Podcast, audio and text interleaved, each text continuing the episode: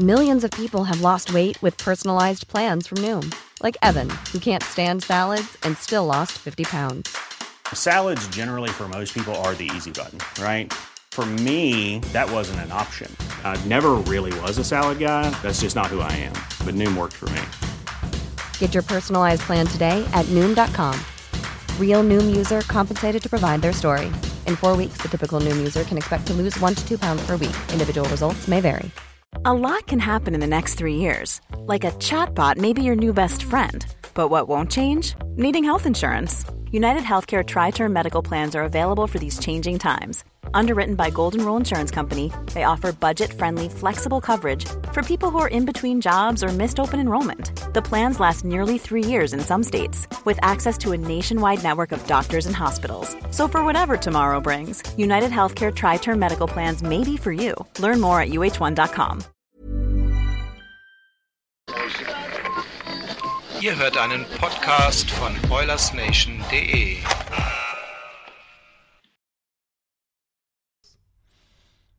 Herzlich willkommen zu unserem neuesten und lang erwarteten Stammtisch nach einer ganz, ganz, ganz langen Zeit.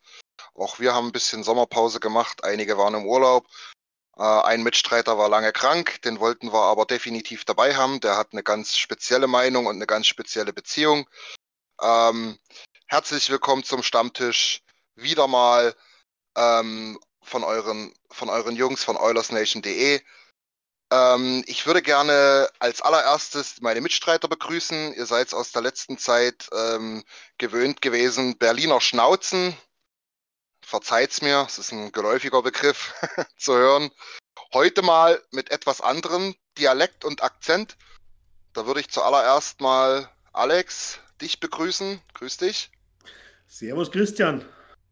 Servus. Äh, Björn, ich habe es angesprochen. Gut, dass du wieder auf dem Dampfer bist. Wie geht's dir? Alles klar bei dir?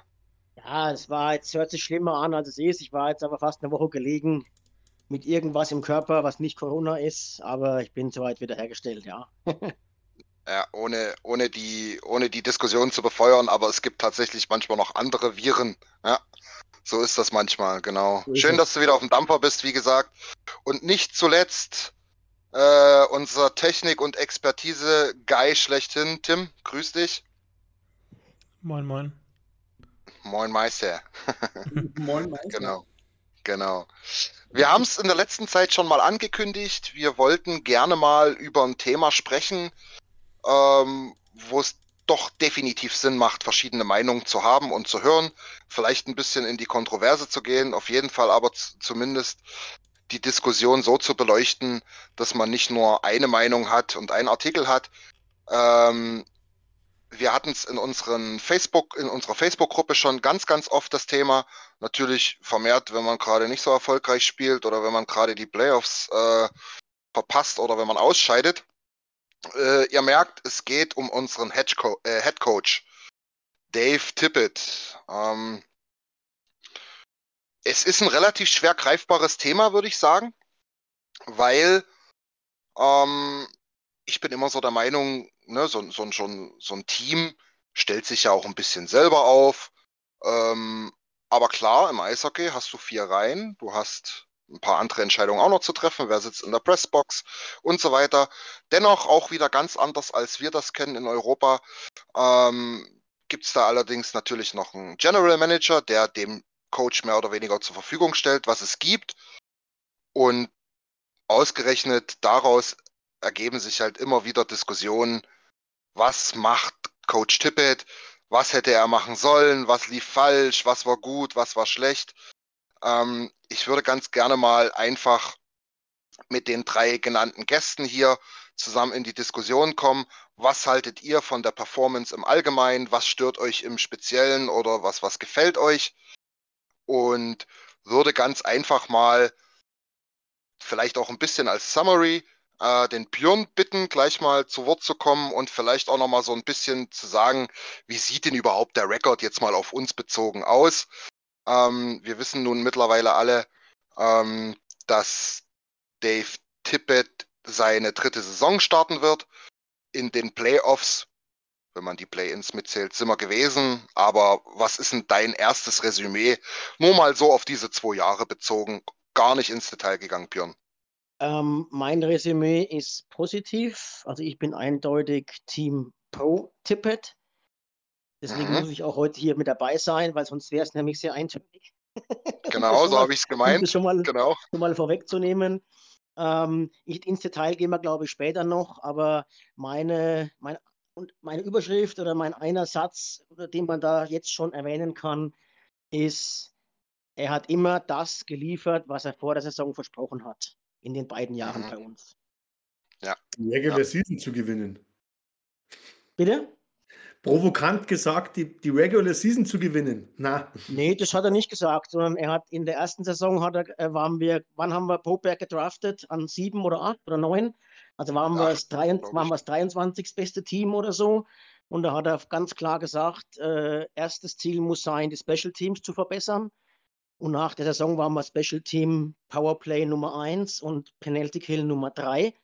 Also ganz klar Check, ganz klar Haken dahinter. Hat er sehr gut, hat er genau das erreicht, was vor der Saison die Vorgabe war. Und in der zweiten Saison mhm. ging es dann darum, es zu halten und ähm, Spiel 5 gegen 5 zu verbessern. Und ich bin mir nicht sicher, Tim, wie das in den Analytics aussieht. Rein optisch und rein von den Ergebnissen hat auch das gepasst. Also muss man auch da sagen, Haken dahinter. Ähm, mhm. Und jetzt kommt eben die Saison, wo auch mit besserem Spielermaterial, mit Spielern, die in ihrer Prime sind, äh, natürlich auch die Erwartungen steigen. Und jetzt hat er auch schon gesagt, wir waren letztes Jahr Elfter nach der Regular Season. Jetzt wollen wir eindeutig näher an die Top 5 ran und natürlich auch in den Playoffs weiterkommen. Also wird er jetzt auch wieder daran gemessen. Aber bisher hat er jedes Mal das, was vor der Saison Vorgabe war, durch ihn oder durch einen GM, erreicht. Und da hat auch keiner von den Fans oder den Medien gesagt, die Vorgaben sind Bullshit. Hat jeder, selbst die Skeptiker haben, selbst die Skeptiker haben damals gesagt, ja, warten wir mal ab, ob er es auch schafft. Ja. Und dann hat er es geschafft und dann ging es Meckerei trotzdem los. Im ersten Jahr ist es dann geheißen, ja, toll, toll, dass ihr hier ähm, äh, Special Teams verbessert habt. Aber was ist denn mit 5 gegen 5? Das kam dann hm. nachträglich, man musste irgendwas meckern. Ja. Aber ich bin schon viel zu tief drin. Redezeit, stopp. Nächster bitte. Naja, also äh, das Wort Redezeit haben wir hier in den letzten Wochen, wo du ein bisschen abstinent warst, verboten. Ähm, okay. weil, weil, weil ein Flow ist ein Flow und dafür machen wir den Podcast. Aber ich weiß, was du meinst. Ich muss aber den, die, die Kritik auf mich beziehen, weil äh, es ist absolut nicht möglich, dieses Thema äh, irgendwie verhalten zu beginnen. Ähm, deswegen alles, alles gut, Björn. Das ist, das ist wir, wir kommen schon in die Diskussion rein und anders geht's auch gar nicht. Ähm, du merkst, der, der, der Alex hat schon erste Widerworte ge äh, geäußert. Ähm, Tim kommt dann auch noch mit dazu, bin ich mir ziemlich, ziemlich sicher. Ähm, und man kann dann natürlich auch sagen, ja, das ist richtig, aber mit der Truppe in zwei Jahren nur ein Playoff-Spiel zu gewinnen, ist natürlich auch ein bisschen wenig, egal was man vor der Saison gesagt hat. Das aber wirklich nur am Rande von mir. Ich würde das Thema äh, oder den, den Staffelstab jetzt erstmal an Alex weitergeben. Der wollte nämlich schon erstmal ansetzen. Ja, ich bin schon mal kurz reingesprungen. Ähm, und ich glaube, wenn man jetzt einfach die Fakten auf den Tisch legt, Statistiken, was auch immer, Zielvorgaben, klar, hast du absolut recht. Äh, was ich mir nur stelle, ist die entscheidende Frage. und du hast das kurz erwähnt, wir sind jetzt in der Prime vor einige unserer Spieler. Und Dave Tippett Jetzt kann ich sagen, ist er gut der NHL-Trainer. Die Frage ist, ist er der Trainer, der wo uns mit den Oilers, also uns als Fans natürlich mitnimmt, zum Cup führen kann? Und da habe ich jetzt schon ein paar Fragezeichen und ein paar Kontras drin, weil für mich ähm, einfach mal kurz, und da hole ich jetzt ganz kurz aus, in seinen bisherigen Stationen, ähm, er hat nur eigentlich drei in der NHL, bis auf, glaube ich, zwei Jahre Assistant Coach bei den LA Kings davor, aber ansonsten war ich die Hauptzeit Dallas, und äh, ja. Phoenix und Arizona, selbes Team, nur anderer Name. Ähm, mhm. Und eins ist mir da schon aufgefallen: Er ist ein absoluter Regular Season Champion, wenn es um das geht. ähm, aber in den Playoffs hat es dann sehr oft nicht mehr dasselbe Bild gegeben wie in der Regular Season. Und ich habe es in meinem kurz jetzt, wenn ich da durchzähle, ich glaube jetzt mit den Oilers mitgerechnet, war er, glaube ich, zehnmal in den Playoffs, glaube ich, in 17 Jahren oder was. Ähm, was ja grundsätzlich nicht schlecht ist, aber da davon, glaube ich, siebenmal in der ersten Runde ausgeschieden. Ja. Ähm, täglich, täglich grüßt das Murmeltier, das kennen wir irgendwoher. Also mir fehlen da jetzt die Vergleiche im Eishockey, aber wenn der Jupp Heinkes nach seiner ersten Zeit in Frankfurt oder nach seiner ersten Zeit in München bewertet werden worden würde, wäre, wie auch immer, dann wäre er nie bei Bayern München nochmal gelandet, hätte das Triple geholt und wäre auch nie in Madrid gelandet. Dann wäre er damals schon äh, Rentner gewesen. Also von, naja, diesen, von diesen Vergangenheitssachen halte ich nicht so viel. Das ist eigentlich mein Satz dazu. Ich ja, gut. Als Bayern-Fan als Bayern-Fan gebe ich dir absolut recht in diesem Falle. Deswegen sage ich, kurzer Exkurs in die Vergangenheit, aber ich glaube, wir haben auch die letzten zwei Saisonen bei den Oilers, die wo ein bisschen ein Bild zeigen. Und ähm, da habe ich schon einige Punkte, ähm, über die wir, glaube ich, noch diskutieren können. Aber mich würde auch interessieren, was äh, Tim drüber denkt, um Tim da mal in die Runde mit aufzunehmen. Ich würde ich würd gerne nochmal zurückkommen zu dem, was Björn gesagt hat mit dem 5 gegen 5 und Powerplay äh, und also Penalty Kill, also generell Special Teams. Also es ist auf jeden Fall so, dass wir sozusagen jetzt in den letzten zwei Jahren unser kompletter Output sozusagen generell sehr viel darauf aufbaut, dass wir sehr gut im Panel, im Powerplay sind äh, und absolut solide im Penalty Kill. Im ersten Jahr mit Tibet waren wir Nachdem wir eine der schlechtesten Mannschaften im Penalty Kill waren, waren wir, glaube ich, sogar eine der besten Mannschaften, wenn ich mich richtig erinnere. Und dieses Jahr waren wir jetzt nicht gleich gut wie im ersten Jahr, aber halt trotzdem noch solide. Das ist schon okay. Aber es ist halt äh, sozusagen, es war teilweise trotzdem auf einem Level, das äh, nicht über mehrere Jahre aufhaltbar, äh, aufrecht haltbar ist. Dass wir im, im, Powerplay so gut sind, das ist wahrscheinlich mit der Konstellation, die wir haben, mit Ryan Nugent Hopkins, mit Leon Dreisattel und mit Conor McDavid. Da werden wir, wir, wir müssen sozusagen fast sogar ein sehr gutes Powerplay-Team sein. Aber was halt ein bisschen stört, ist, dass wir wirklich über das ganze Team gesehen, dass wir im, äh, im 5 gegen 5 nicht wirklich mehr waren wie Durchschnitt. Ja gut, aber da muss man dann halt auch wirklich bringen, Tim, beziehungsweise geht das auch an, an, an, an Pion logischerweise, oder egal, eigentlich an alle. Ähm, ich hatte es ja eingangs extra nochmal gesagt, das ist nicht so wie bei uns, im, gerade im europäischen Fußball, ne, dass der Trainer da schon auch deutlich mehr Mitspracherecht hat. Ähm, du hast hier ein Team, das kriegst du.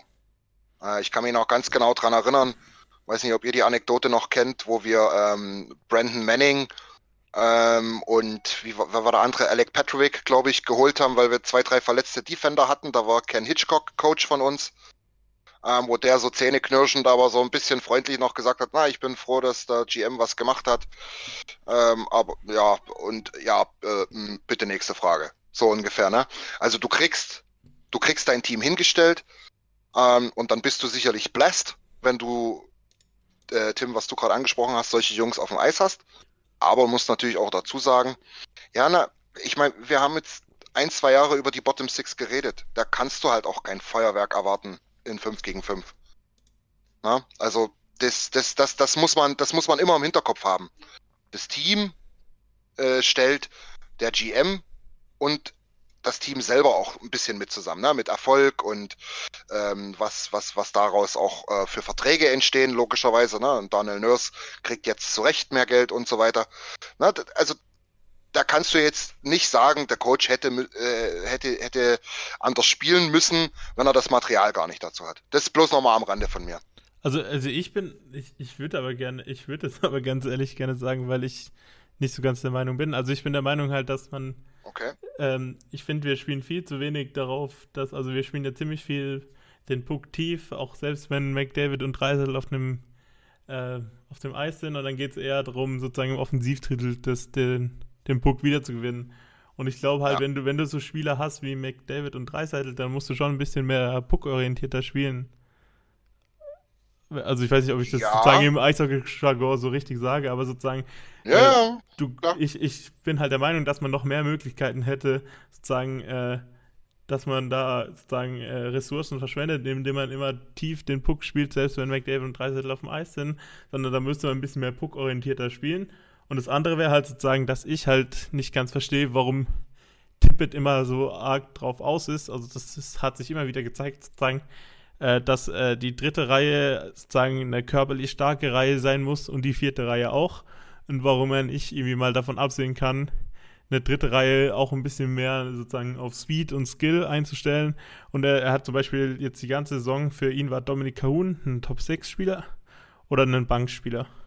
Und er hat nie irgendwie probiert, irgendwie so eine etwas äh, Skill, mehr Skill-fokussierte dritte Reihe aufzustellen mit Kahun zum Beispiel. Also ich hätte gerne mal gesehen, Kahun, Haas und Nygaard in einer Reihe zum Beispiel.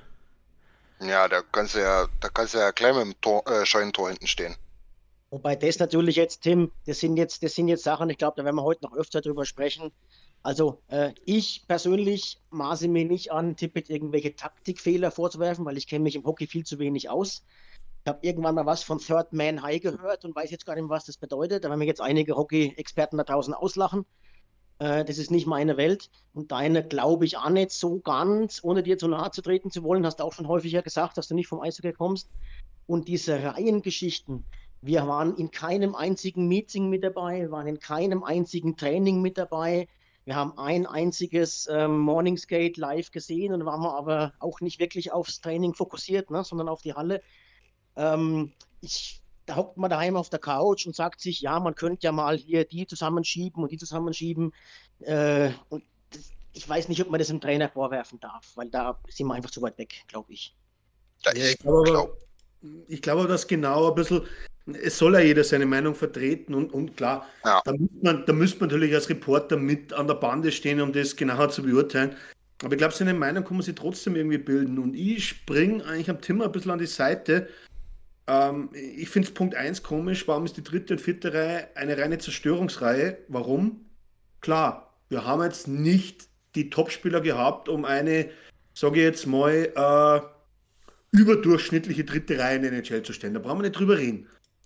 Aber dennoch ist es so, dass auch im Eishockey wie im Fußball wie in jeder anderen Sportart zum Beispiel auch eine gewisse Sicherheit ähm, und ein gewisses Vertrauen vom Trainer am Spieler hilft. Und jetzt bin ich genau bei dem Punkt, ähm, mit Reihen umeinander zu jonglieren oder zum Beispiel auch äh, Spieler zu bringen und bei einem schlechten Spiel dann fünf Spiele draußen sitzen zu lassen. Naja, das ist jetzt aus meiner persönlichen Sicht, wenn ich mich in, in die Spielersicht versetze, nicht förderlich. Ja, da, da, da, da gebe ich dir definitiv recht. Björn gebe ich auch ein Stück weit recht. Ähm, das wird wahrscheinlich, da werden wir jetzt nicht spoilern, auch so ein bisschen die Quintessenz aus der ganzen Geschichte am Ende werden, dass die Wahrheit mal wieder irgendwo in der Mitte liegt.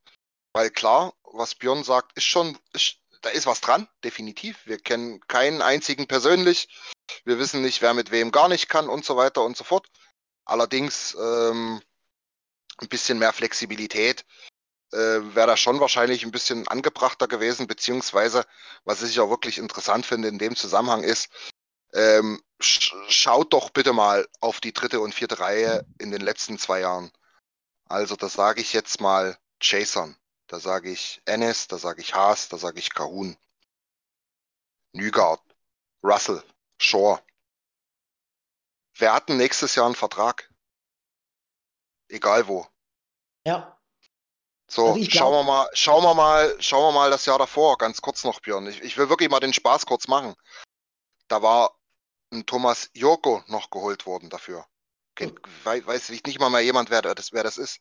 Riley Shahan hat jetzt in Seattle unterschrieben mhm. übrigens. Ist auch, naja, also Fulltime NHLer sicherlich, aber viel mehr auch nicht. Es wurde ein Kyle Brodziak geholt, hat nicht funktioniert. Oder? Ja, ja, es wurde ein. Bullykreis, soweit ich mich erinnern kann, oder? Naja, also sehr guter Bully-Spieler, definitiv. Wahrscheinlich auch deswegen noch ein bisschen, ein bisschen mehr wert ne, für eine Franchise. Mhm. Ja, wir, wir sprechen von Markus Granlund. Das sind alle Spieler, das sind, das sind für gute Teams, wo wir hinwollen. Björn, du hast das angesprochen. Wir wollen näher an die Top 5. Dort spielen die alle nicht. Und das war unsere Bottom 6. Und dann, Tim, weiß ich nicht, ob man dann noch so viel Material findet für einen Dominik Cahun, um eine Playing Skill-Reihe da irgendwie äh, zustande zu bringen. Also das, deswegen, ja, ich, ich habe es jetzt schon zweimal gesagt, ich, ich glaube, du musst halt auch gucken, was hast du für Spielermaterial. Ich bin voll bei euch, wenn es heißt, ein bisschen mehr Flexibilität muss es geben. Und ähm, ja, ich, ich sag jetzt mal, vielleicht auch ein bisschen mehr Experimentierfreudigkeit, weil wir haben eine 82-Spiele-Saison. Ähm, wir haben mittlerweile ein Team, ich glaube, da kannst du locker mal drei Spiele was probieren ähm, und, und du wirst trotzdem die Playoffs erreichen. Aber trotz alledem, wir sind im Moment jetzt so angekommen an dem Zeit oder an, an dem Punkt, wo man sagen kann, jetzt bringen wir das erste Mal seit Jahren wieder eine dritte Reihe aufs Eis, die auch wirklich das Zeug hat, nicht nur zu zerstören. Das, ja, das, und, das, und da bin ich bei Björn, das kann man, das kann man Tippet nicht vorwerfen. Also du hast da jetzt ein paar Sachen gebracht, äh, die, die auf alle Fälle, wo wir, glaube ich, auch alle zustimmen, ja. Ähm, jetzt muss er sich messen lassen, jetzt hat er das erste Mal Spielermaterial. Ich glaube, wir können uns auch alle vier darauf einigen, ähm, dass er einfach dieser Sturkopf ist und dass uns das manchmal zu Weißglut bringt und dass das auf alle Fälle ein Minuspunkt ist, ja, wenn wir plus minus jetzt mal aufmalen würden, Stärken, Schwächen. Dass wir ja. nicht immer verstehen, warum er an gewissen Dingen festhält oder warum er nicht gewisse Dinge mal ändert, wo wir doch sofort eigentlich nach dem zweiten, dritten Spiel alle der Meinung sind, das muss er jetzt mal machen. Ne? Egal, ob er jetzt eben, ob es darum geht, was aufzubrechen oder was Neues zusammenzusetzen, wie auch immer. Ähm, und als Höhepunkt war das dann natürlich hier das nicht mehr, nicht mehr bringen, der, ähm, der äh, wie heißt sie, äh, Dryline oder wie heißt sie anders? Es gibt doch mehrere Spitznamen hier, ja, Dry weißt du, ne? Dry ist äh, in, in den Playoffs letztes Jahr, ne? Ja, das war ähm, die Ins, ja. Das, da war uns, das, ist, das ist das dicke, dicke Minus, da sind wir uns auch alle einig. Ähm, so, dass, dass wir uns da vielleicht, aber, aber da dann alles aufzuhängen, der hat jetzt mit, naja. einem, mit einem begrenzten Kader, ich kann mich nur wiederholen, mit einem begrenzten Kader, auf dem capmäßig nur die Top 6 austauschbar waren, uns vom 23. oder 24. auf den 11. Platz in zwei Jahren geführt. Nämlich unser Powerplay, da waren vier von fünf Spielern auch schon bei Hitchcock und McLellan da. Und da waren wir halt nicht mal Top 10. Also, es ist dann schon eine Coachingleistung. Ob das Tippet ist oder ein anderer aus seinem Coaching-Staff, ist jetzt mal egal. Aber auch da waren Dreiseitel, auch da war McDavid schon Hard Trophy Gewinner. Und trotzdem haben wir es nicht zum guten Powerplay gebracht. Äh, also das ist dann schon, sowas kann man eindeutig, finde ich, am Trainer messen. Diese weichen Faktoren, diese Fanwünsche kann man halt nicht immer am Trainer messen, weil halt dann auch er mit dem gegebenen Material einfach arbeiten muss.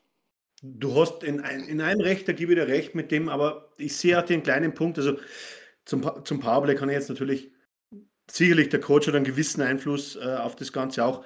Aber wenn du unsere erste Powerplayer anschaust äh, und mit den Jahren, wo die Jungs auch zusammenspielen, äh, da sind drei Ausnahmekönner im Powerplay drin.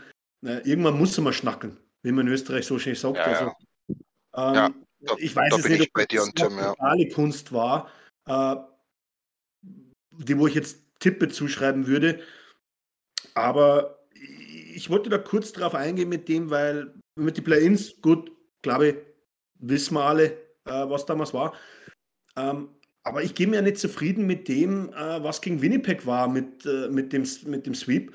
Denn natürlich können wir danach hinstellen und sagen, ja, na klar, in Overtime gegangen, wir haben drei. Das ist nicht professionell, wenn ich das sage. Wenn ich die Spiele eins zu eins, jedes Spiel für sich selber betrachte, da muss ich aber schon sagen, ich sehe da viele, viele Themen, wo auch Tippet daraus lernen muss. Ja, aber das Alex, ganz klar. kurz erwähnt, glaube ich, ist kurz, ganz kurz nur das aushol. Da rede ich nur zum Beispiel von dem, wo ich 4-1 führe, kriege schnell zwei Gegentore und nimm keine Auszeit. Ähm, das ist für mich schon ein Konchik-Fehler. Sorry. Definitiv. Aber ich will nicht aufhängen, aber dadurch ver verlierst du am Ende vielleicht trotzdem dann wieder auch äh, naja. ein Spiel, wo auch die Wende in der Serie hätte bringen können. Aber Ihr unter, halt unterm, Strich, unterm Strich haben wir halt in der Regular Season gegen Winnipeg sechs Spiele mit einem Torunterschied gewonnen. Ich weiß es nicht genau, vielleicht sind es auch nur fünf gewesen. Ja. Und jetzt haben wir halt vier Spiele mit einem Torunterschied verloren. Davon waren drei unentschieden eigentlich. Ich weiß nicht, ob das Trainer ist. Also äh, Ja, das war. Naja, das du, war, du das musst waren, das halt. waren die identischen Spiele. In einer, einer Serie sind sie halt für uns ausgegangen in der Verlängerung. In der anderen Serie halt, also sprich in der, in der Playoff-Serie halt gegen uns. Aber das hat auch nichts mit dem Trainer zu tun. Ja, Das aber warum, wenn es doch in den Spielen so gut lief, warum hat er dann jedes Mal die, die Aufstellung so heftig rum hin und her Aber es ist doch nicht gut gelaufen, Tim. Es war doch auch nur ein Tor gegen Winnipeg in der Regular Season jedes Mal. Es war doch genau das gleiche enge Spiel über 60 Minuten.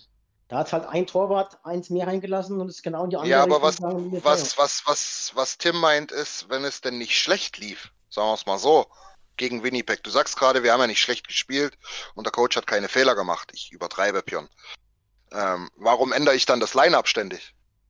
Wenn ich doch Ja. eigentlich mit, mit der Performance so an sich zufrieden sein kann und nur ein bisschen Pech hatte.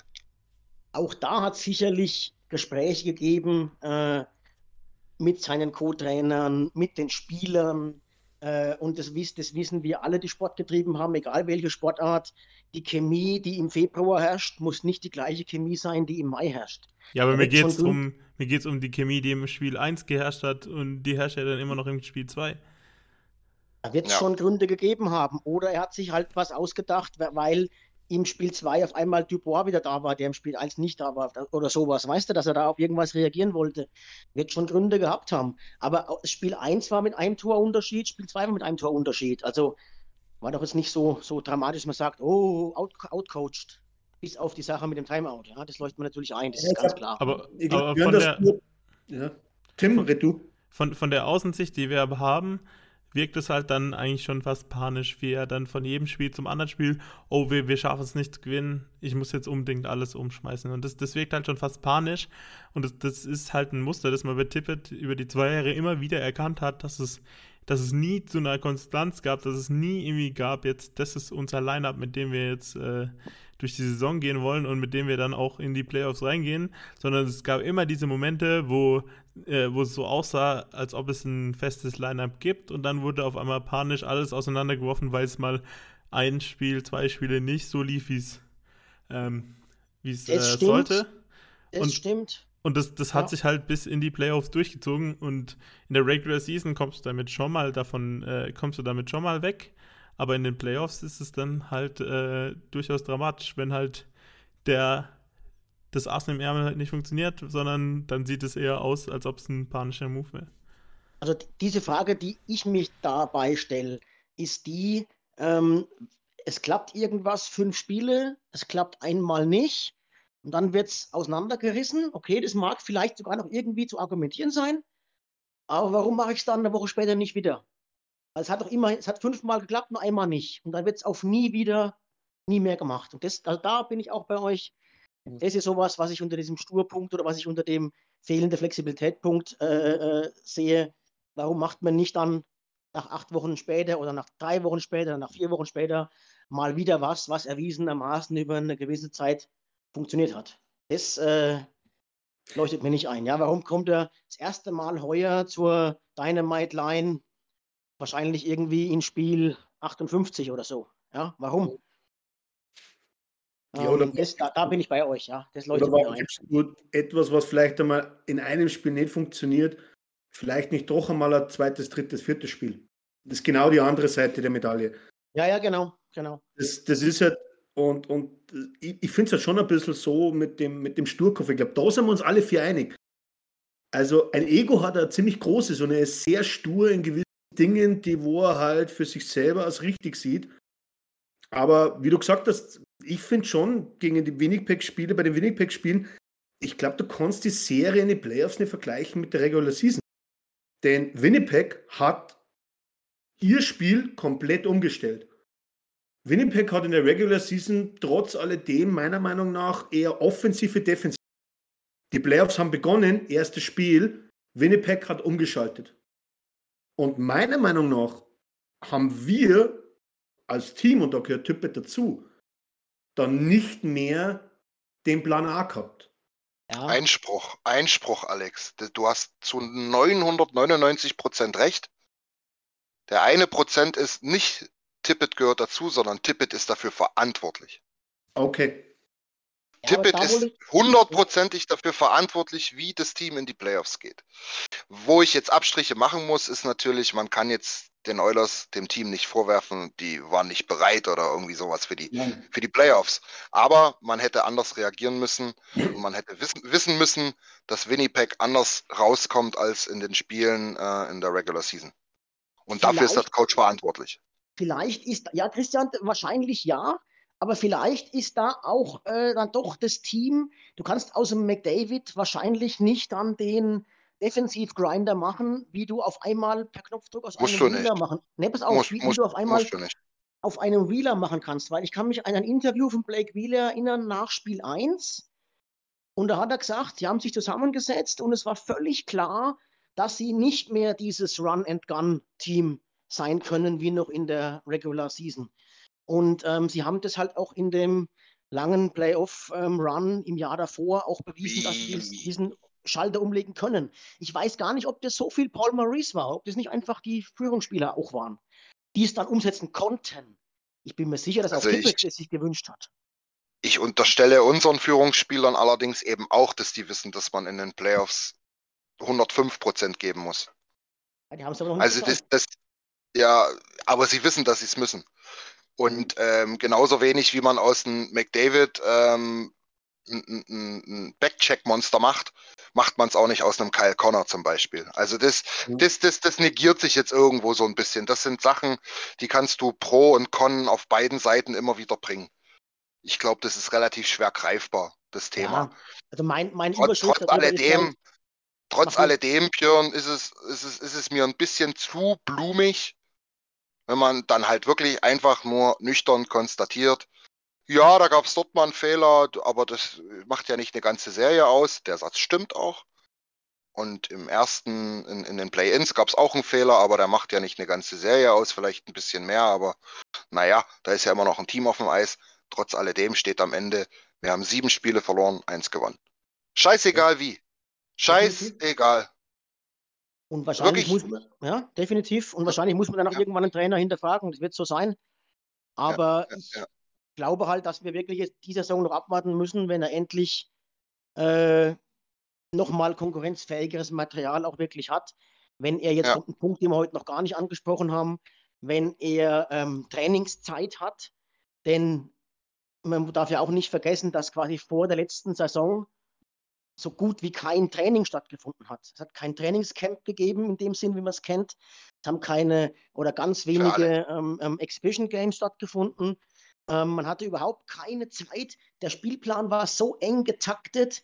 Sonst hast du ja manchmal äh, äh, zumindest nur noch, hast auch noch mal irgendwo auswärts einen Trainingstag einlegen können. Und das war ja nur ein Hin- und Hergehetze von von äh, Morning Skate zu Spiel und Flug und Morning Skate und Spiel und Flug.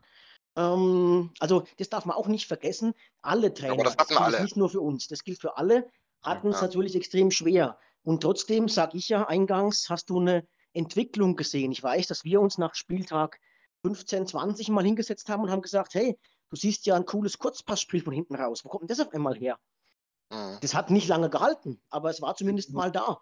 Ja, ähm, und ich glaube halt jetzt, wenn wir diese, die Diskussion, die wir jetzt führen, nächstes Jahr führen, ähm, dann ist es auch mehr wirklich Tippet anzukreiden oder, oder positiv anzuheften, je nachdem, weil dann hat er eine ganz neue Mannschaft und hat ein komplettes Trainingssystem äh, wieder etabliert. Dann wobei, man da aber auch, ja, wobei man da aber auch dazu sagen muss, dass Trainingseinfluss während der Regular Season sehr, sehr gering ist. Es ist nicht annähernd mit Europa zu vergleichen im Eishockey.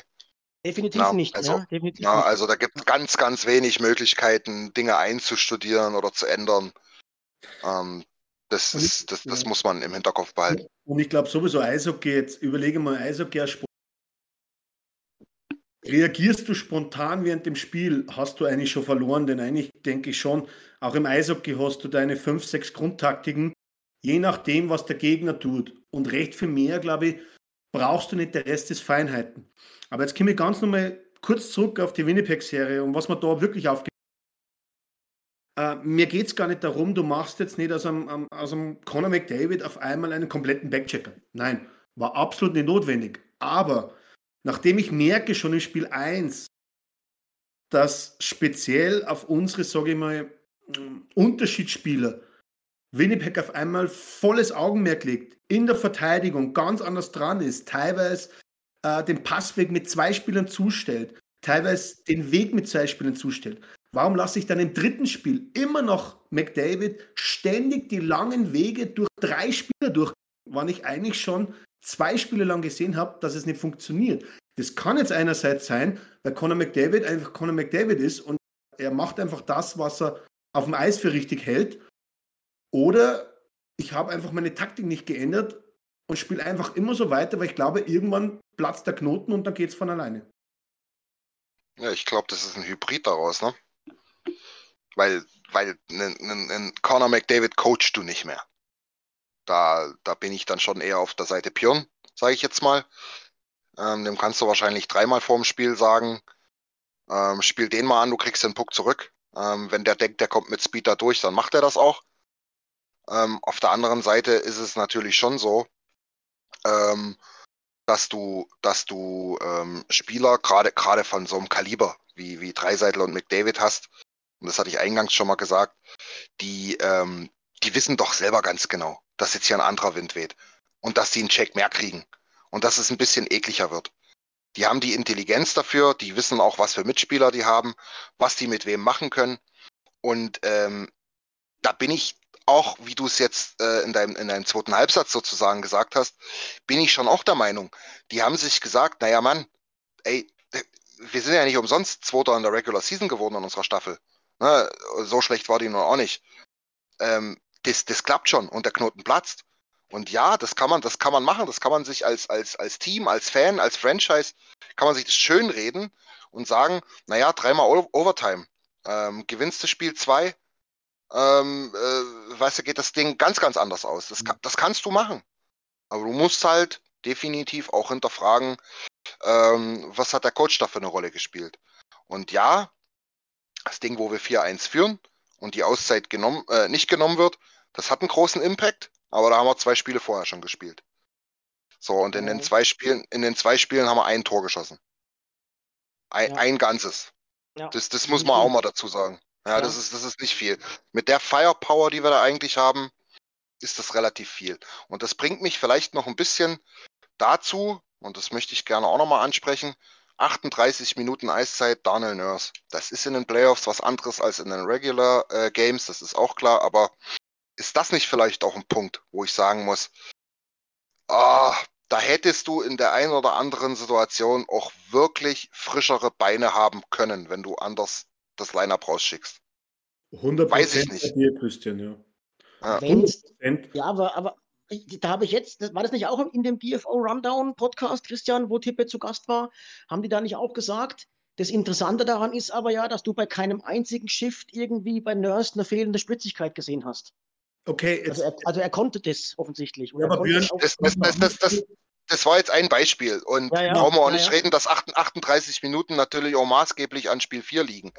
Na, ich glaube, da, da aber wir sind wir ja in die dritte Overtime gegangen. Wir konzentrieren uns zu sehr auf denn was ja, ja, ich meine allgemein. In den Overtime Games war, wir haben auf einmal die dritte, vierte Reihe erst zurückgefahren und ich erinnere mich an das 106 oder 126 Minuten Spiel kaum mehr fast gebracht. Winnipeg hat aber die dritte und vierte Reihe gebracht, denn und da bin ich schon, ich habe ein paar Artikel. Die vierte, die vierte haben sie auch nicht mehr gebracht. Äh, die haben auch gebencht, äh, auch, auch die, die, die Bank gekürzt. Ja, okay, dann so haben sie vielleicht schon gebracht. So, aber, so aber, ja.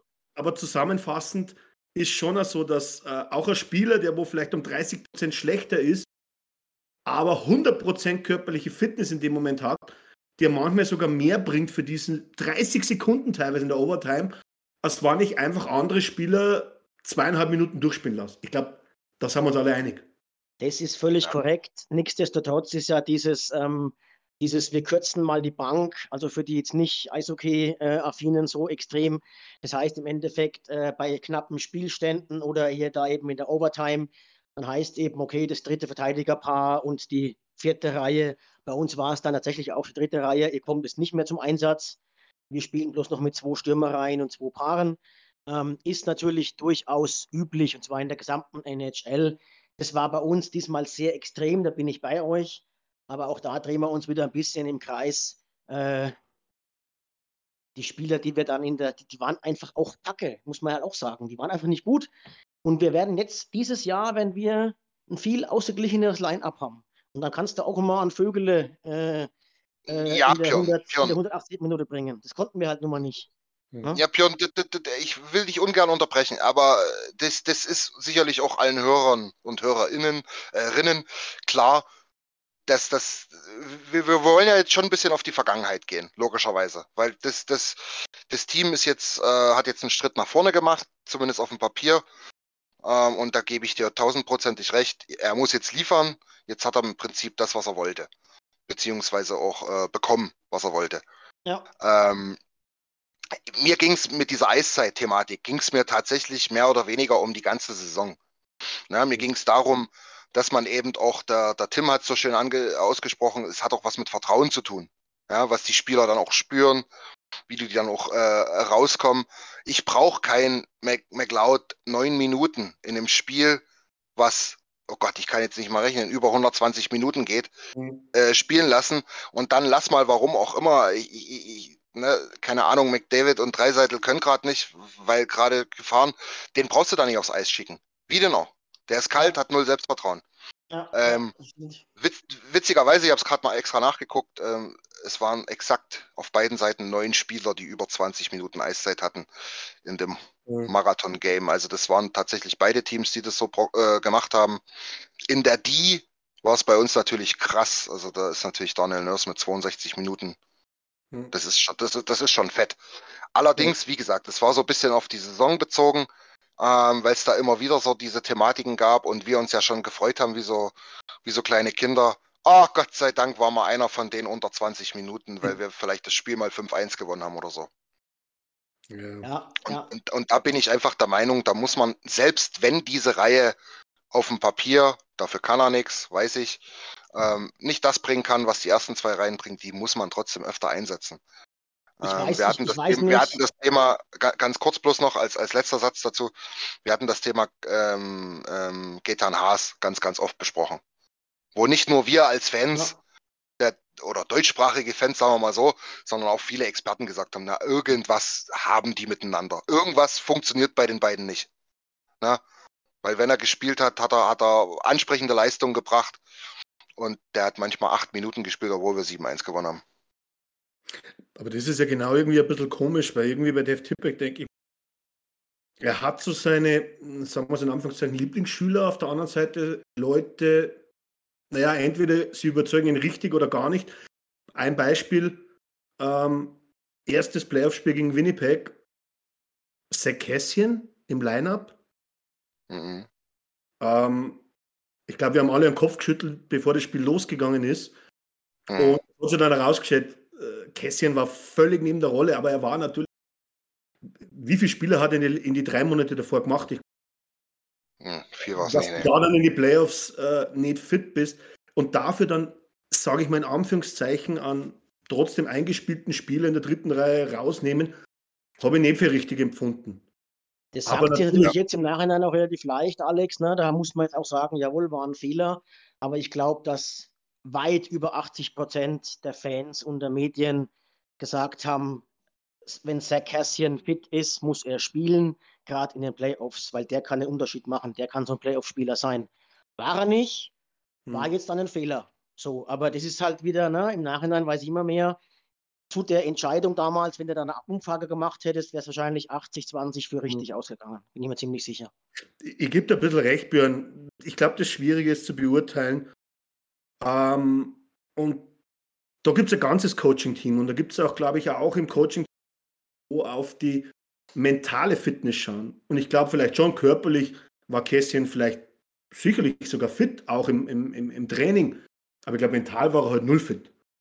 Und da gibt es natürlich auch Leute, die wo Tippet an seiner Seite hat, ähm, die wo ihm dann zusprechen, soll er was tun oder, oder ihm Vorschläge machen. Und das ist natürlich auch immer wichtig, was entscheide ich dann am Schluss. Äh, ja. ganz, ganz klar. Aber, aber wie gesagt, ich glaube, dass einfach die, die Quintessenz aus dem Ganzen, und da will ich mit mal auf jeden Fall wieder Tim in die Runde holen, weil irgendwie. Tim bist schon noch da, gell? Ich bin noch da, ja. ich höre gespannt zu. Ist einfach, und ich mache mir da jetzt natürlich, gewusst, wir machen den Podcast, einfach immer die, die Frage gestellt.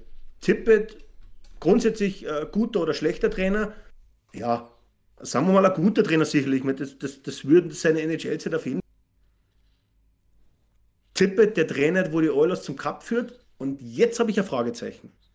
Das ist, und, das ist auch ein guter Punkt, an dem ich angreifen kann, weil äh, das ist genau das, was mich so ein bisschen zweifeln lässt. Also ich, ich greife gerne das auf, was Björn gesagt hat und was auch Christian erwähnt hat, sozusagen, dass jetzt das Jahr kommt, in dem Tippe zeigen muss, was er kann, sozusagen, weil er jetzt sozusagen offensiv auf jeden Fall das Material hat, äh, die beste Oilers-Offensive seit den 80ern zu haben.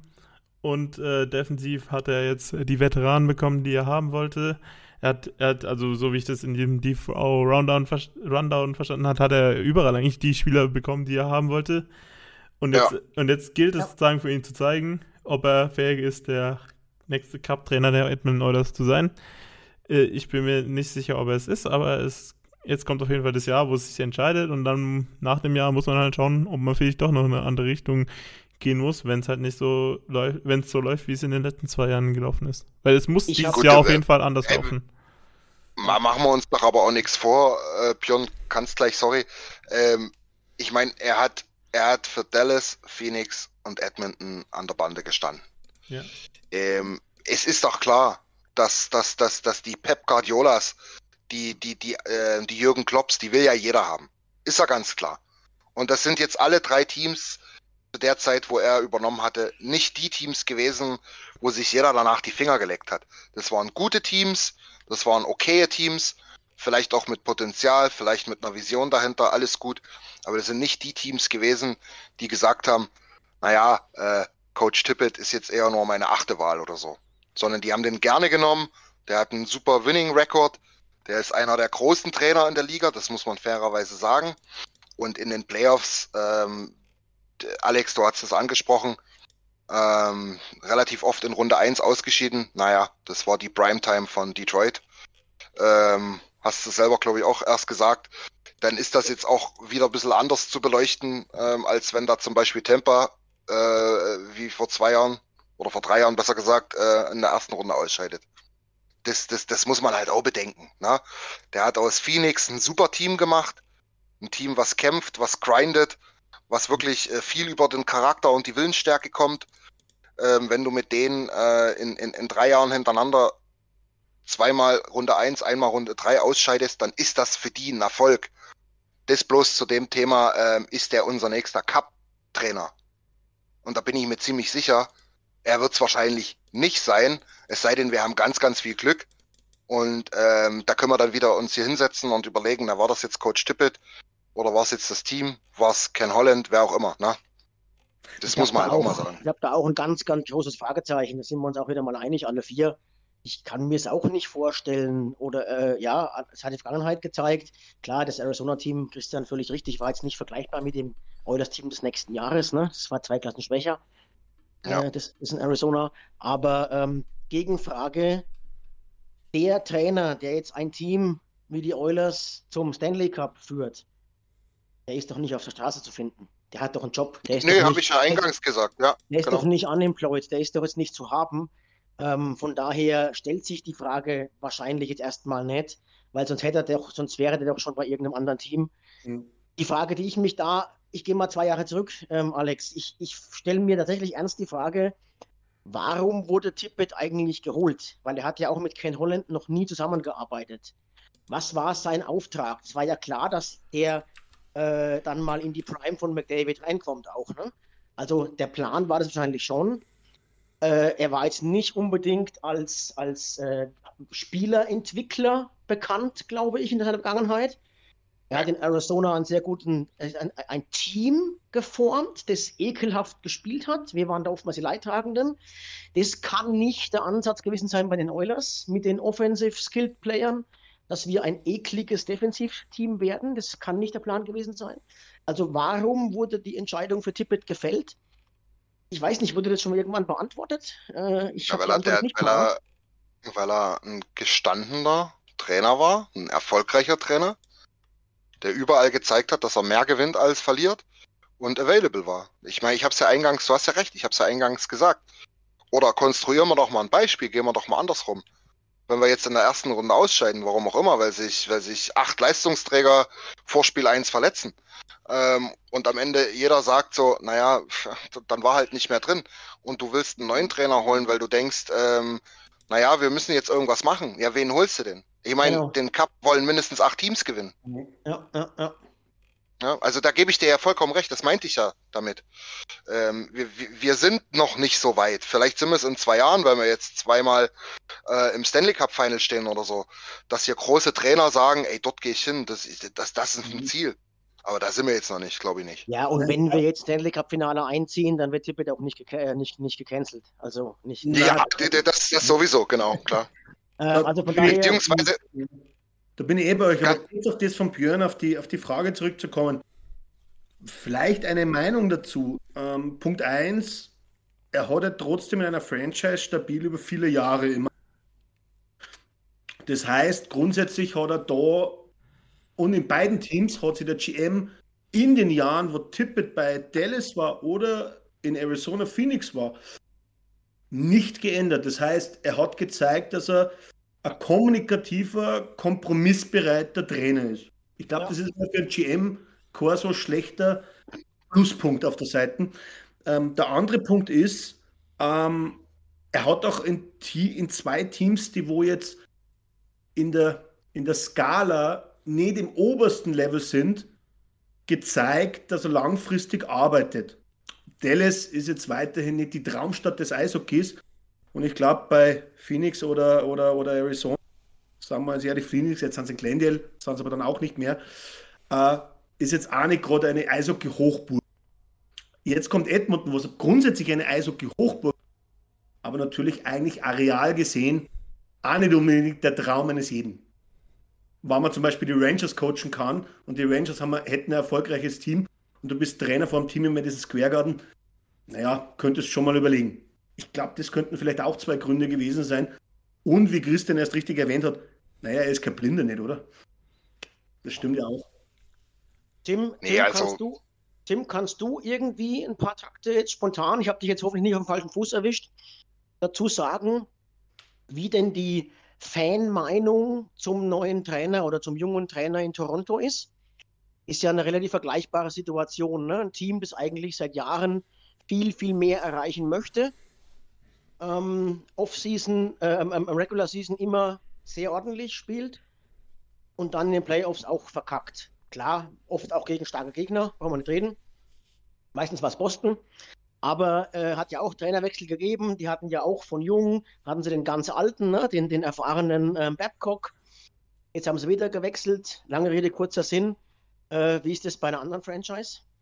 Also, also die, die Sache ist jetzt erstmal so gewesen, dass ja Mike, Bab Mike Babcock, Mike, Mike Bab Babcock, sorry, äh, vor, vor ein paar Jahren geholt wurde, so wo die Franchise ziemlich am Boden war. Und es war halt sozusagen der, der Plan von dem Präsident Shanahan, der Shanahan hieß der, glaube ich, sozusagen, dass der über mehrere Jahre die Franchise aufbauen wird. Am Anfang noch mit Lou Lamorello, jetzt mit Kyle Dubas äh, als GM auf der GM-Position und da war sozusagen äh, Babcock wurde geholt, er war in Detroit erfolgreich, am Ende auch nicht mehr so viel, aber er hat einen Stanley Cup gewonnen.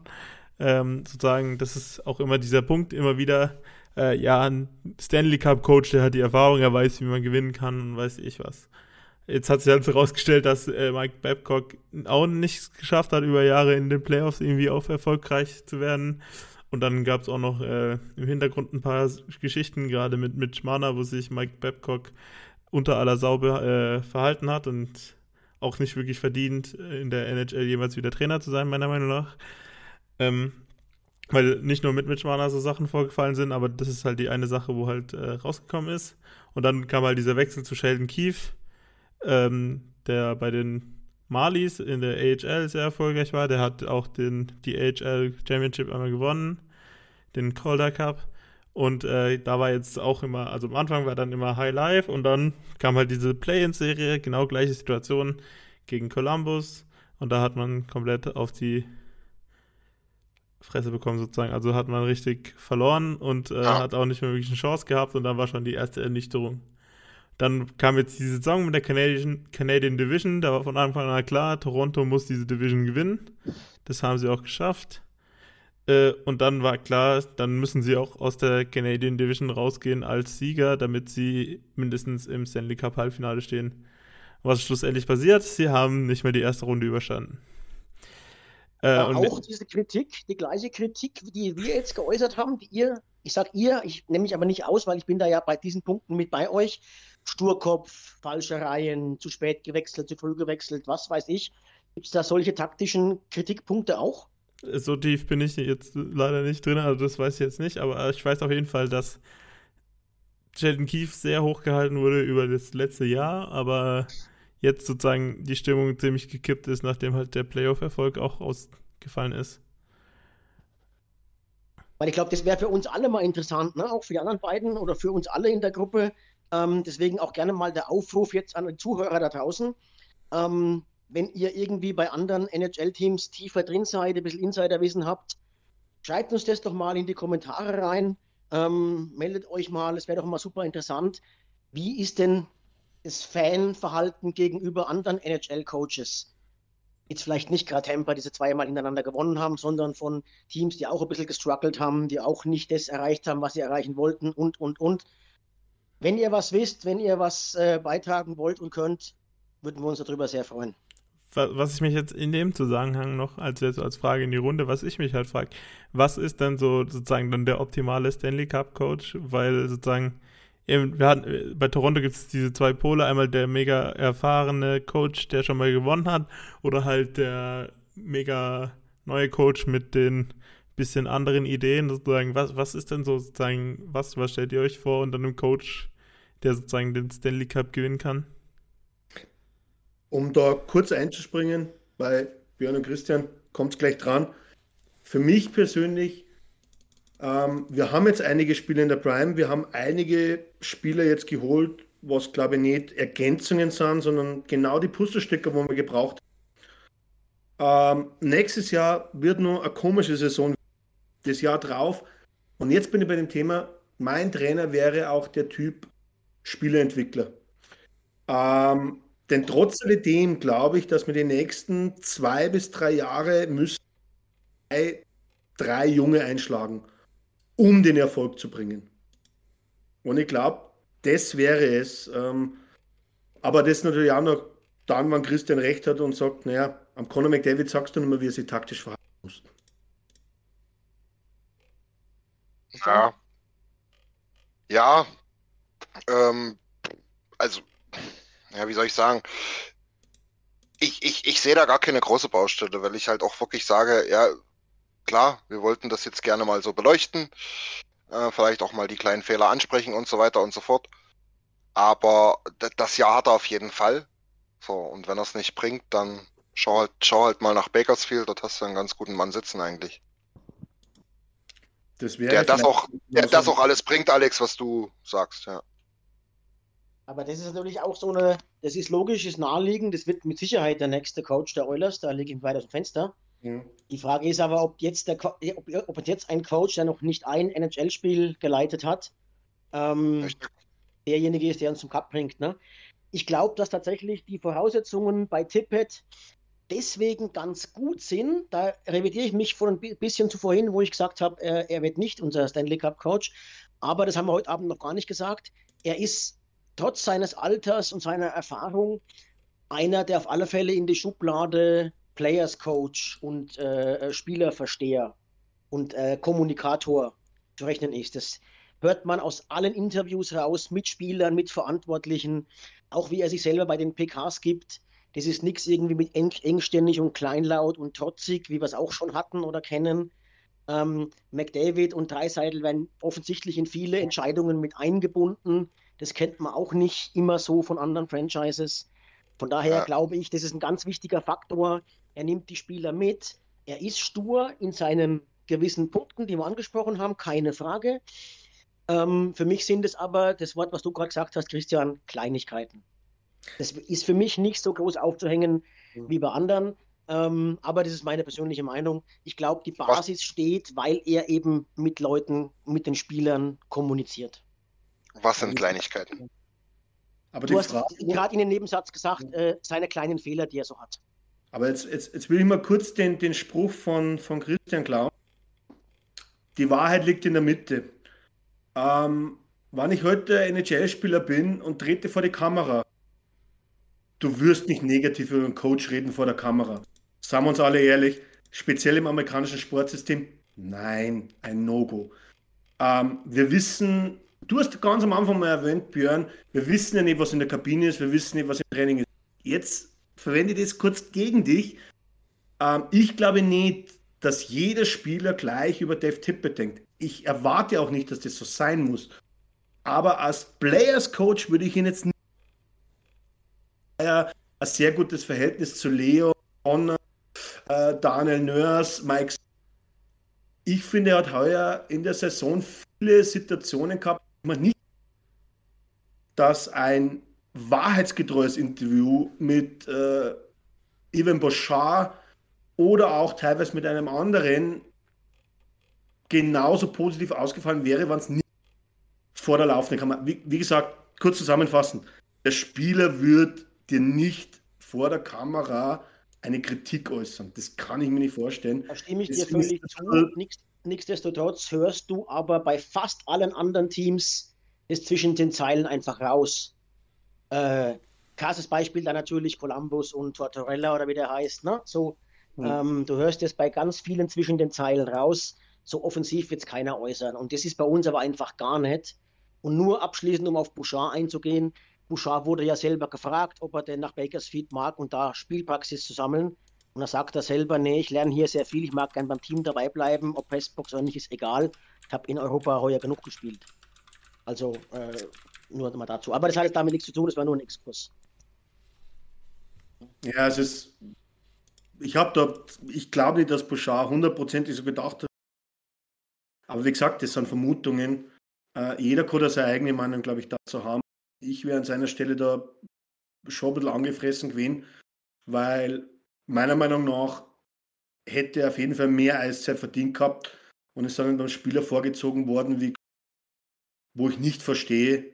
Ja, das war aber Managementgeschichte, weil er halt der Einzige war mit seinem Vertrag. Ne? Das, muss man, das kommt dann auch wieder mit rein. Vielleicht nicht 100 Prozent, ja. aber 50 Prozent mit Sicherheit. Ne?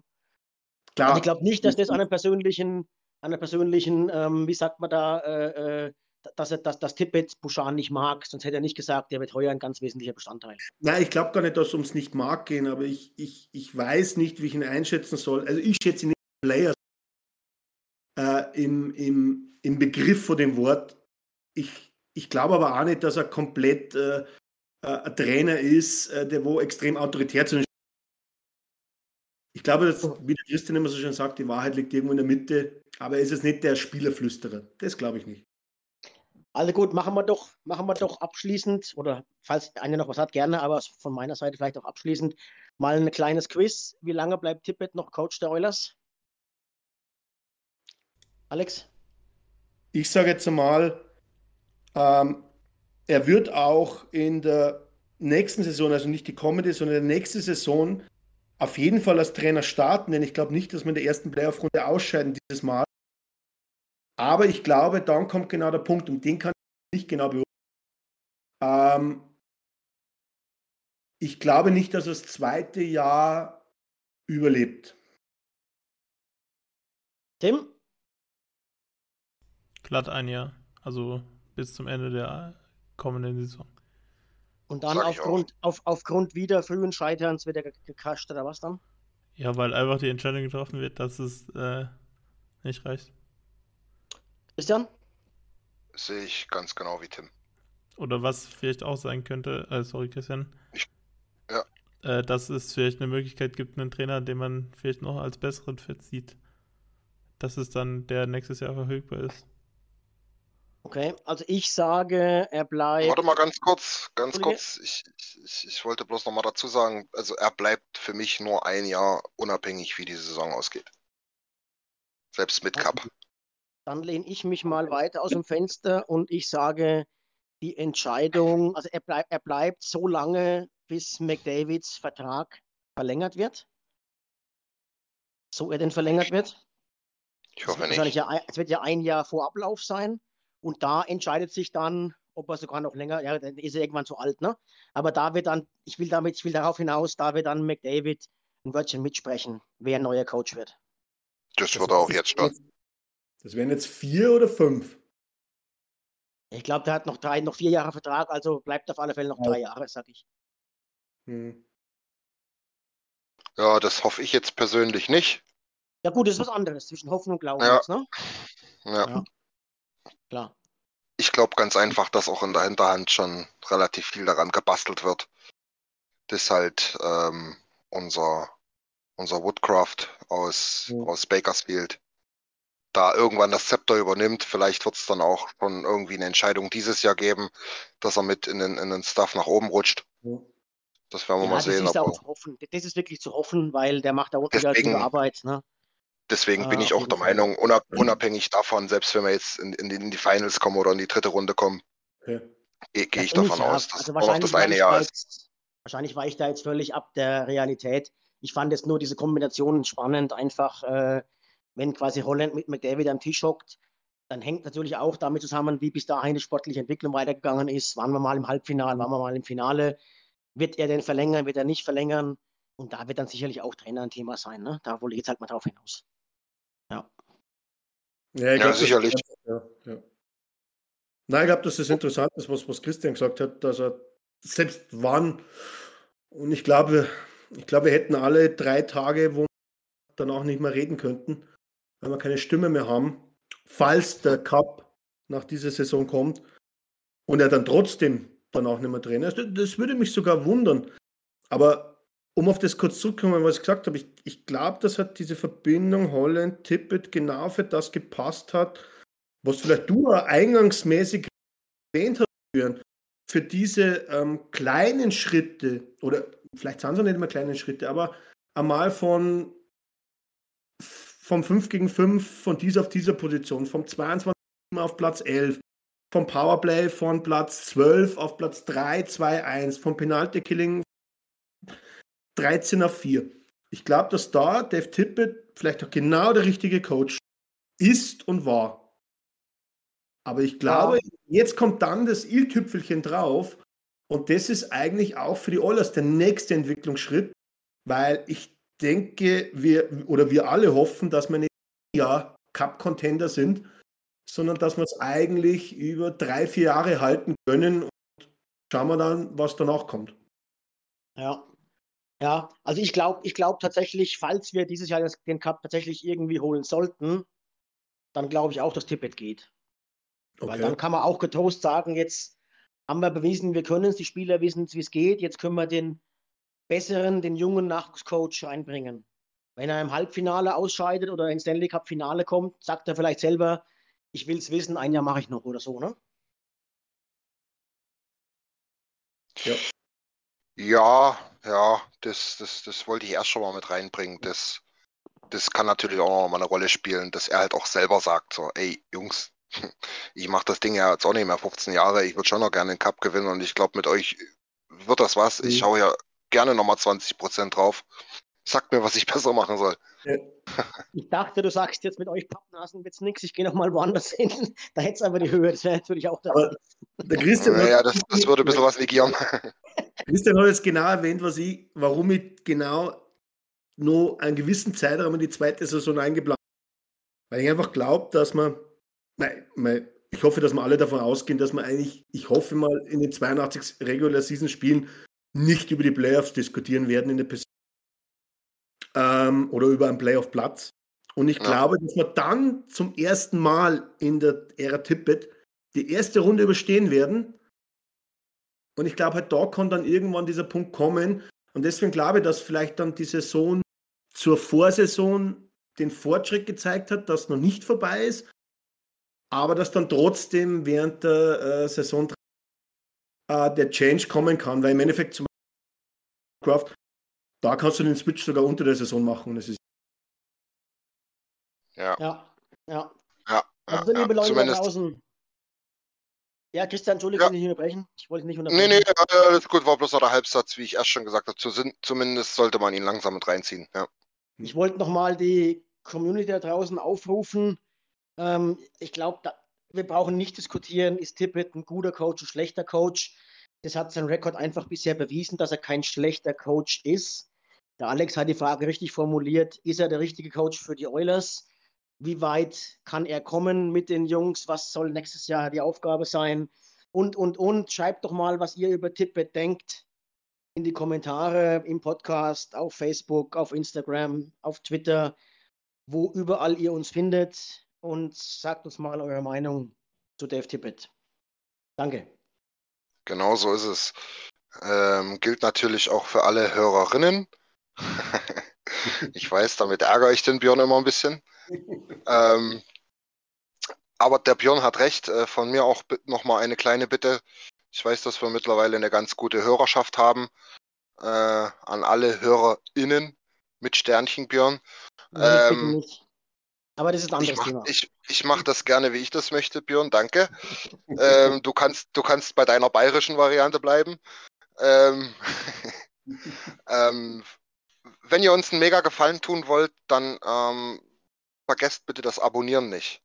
Weitersagen, reinhören, ähm, komplett hören, alles gut, alles cool. Freuen wir uns natürlich mega. Äh, abonniert bitte. Ihr kennt die Algorithmen mittlerweile. Das hilft uns ungemein. Wir haben jetzt äh, mittlerweile eine gute, eine gute Zahl erreicht. Die hat uns sogar, das haben wir schon sogar schon ein paar Mal ko äh, kommentiert und, und geteilt, ähm, ganz gute Chartplatzierungen gegeben. Ähm, wenn ihr da das Abonnieren noch fleißiger mitmacht, dann wird das auch weiterhin so sein, beziehungsweise werden wir weiter oben gerankt. Und das bedeutet, der Algorithmus greift noch besser, es wird besser vorgeschlagen. Ähm, und wir haben alle was davon. Genau, das, das bloß nochmal meine Bitte. Ansonsten würde ich sagen, ähm, kleines, äh, kle kleines Mini-Fazit vielleicht noch. Ähm, als allererstes fällt mir natürlich ein, weil es passt eigentlich immer, aber diesmal noch besser. Ist es nicht alles schlecht? ähm, es war so klar, dass das kommt. Ja, ja, genau. äh, ganz, ganz wichtig auch, ähm, das, das, das hat man jetzt immer wieder rausgehört, am Anfang schon erwähnt, ohne Spoiler, aber es ist halt nun mal so. Ähm, die Wahrheit liegt dann in der Mitte, du triffst dich immer irgendwo dazwischen. Äh, der eine hat die Meinung, der andere äh, jene. Fakt ist, ähm, Alex, du hast es ganz gut auf den Punkt gebracht. Es ist kein schlechter Coach, ob er für uns der richtige ist, das werden wir noch sehen. Ähm, und B würde ich bloß noch hinzufügen, was für uns der richtige Coach sein muss, das wissen wir aus den letzten 15 Jahren jedenfalls auch nicht. Also das ist auch mal klar. genau. Zumindest, zumindest wissen wir, wer es nicht ist. Genau. Äh, Tim, ich würde dir ganz herzlich danken wieder mal für deine Expertise. Ähm, auch vor allem die technische Unterstützung. Ohne dich würden wir den ganzen Kladderadatsch niemals hinbekommen. Wir haben es einmal leidvoll erfahren, haben unseren ganzen Frust auf dich abgewälzt. Äh, das ist, ist nochmal ein kleiner Shoutout an Nils. Äh, das war ganz schön frech. Aber ich kann es nachvollziehen. Man sucht immer, immer erstmal die Fehler woanders. ähm, Alex, ganz herzlichen Dank. War schön, dass du wieder mal dabei bist. Ich hoffe, in nächster Zeit wieder öfter. Ja, absolut. Danke, Christian. War, glaube ich, ja. eine richtige Gaude, wie man so schön sagt. Und um ja. die Werbung abzuschließen, an alle da draußen, äh, Frauen und Männer natürlich, jünger und älter, äh, ihr werdet keine natürlicheren Kerle finden wie uns. Wir reden einfach über Eishockey, was wir uns denken. Ich glaube, was Besseres gibt es einfach nicht. Man braucht keinen Experten. Nö, auf jeden Fall. Das, das noch dazu. Ähm, ich habe die Sommerpause genutzt, mal ein paar andere Podcasts zu hören. Wir, wir verstecken uns nicht, müssen wir nämlich auch nicht. Ähm, ganz kurz noch dazu, äh, Alex, dein, dein Artikel zu Marco Rossi ähm, hat ganz gute Zahlen. Bitte mehr davon. Das kommt ganz gut an, wenn wir auch mal über die Landesgrenzen hinausschauen. Da haben wir nämlich auch eine, eine, eine wachsende äh, Volkschaft, wollte ich schon fast sagen, Hörer- und Leserschaft. Das können wir auf jeden Fall weiter ausbauen. Und nicht zuletzt, last but not least, ähm, vielen, vielen Dank, Björn. Auch lange nicht mehr zu hören gewesen. Immer noch der Capo. Und ähm, ja, besten Dank, Björn. Demnächst hoffentlich wieder öfter, genau. War wieder mal cool, war schön. Gerade wenn die Meinungen mal nicht so, so äh, eintönig sind. Ähm, das haben wir leider nicht so häufig. Wir sind uns meistens einig irgendwie. Äh, vielleicht finden wir noch mehr so Themen, ja. War cool. Auf jeden Fall, wir, wir sollten die Vorgespräche weglassen. Aber wer hätte gedacht, dass wir über eine Stunde über Dave Tippel reden? Ja, das siehst, genau. Es war kontrovers genug, genau. Auf jeden Auf Fall. jeden Fall. Auf jeden Fall. In diesem Sinne würde ich sagen, herzlichen Dank fürs Zuhören.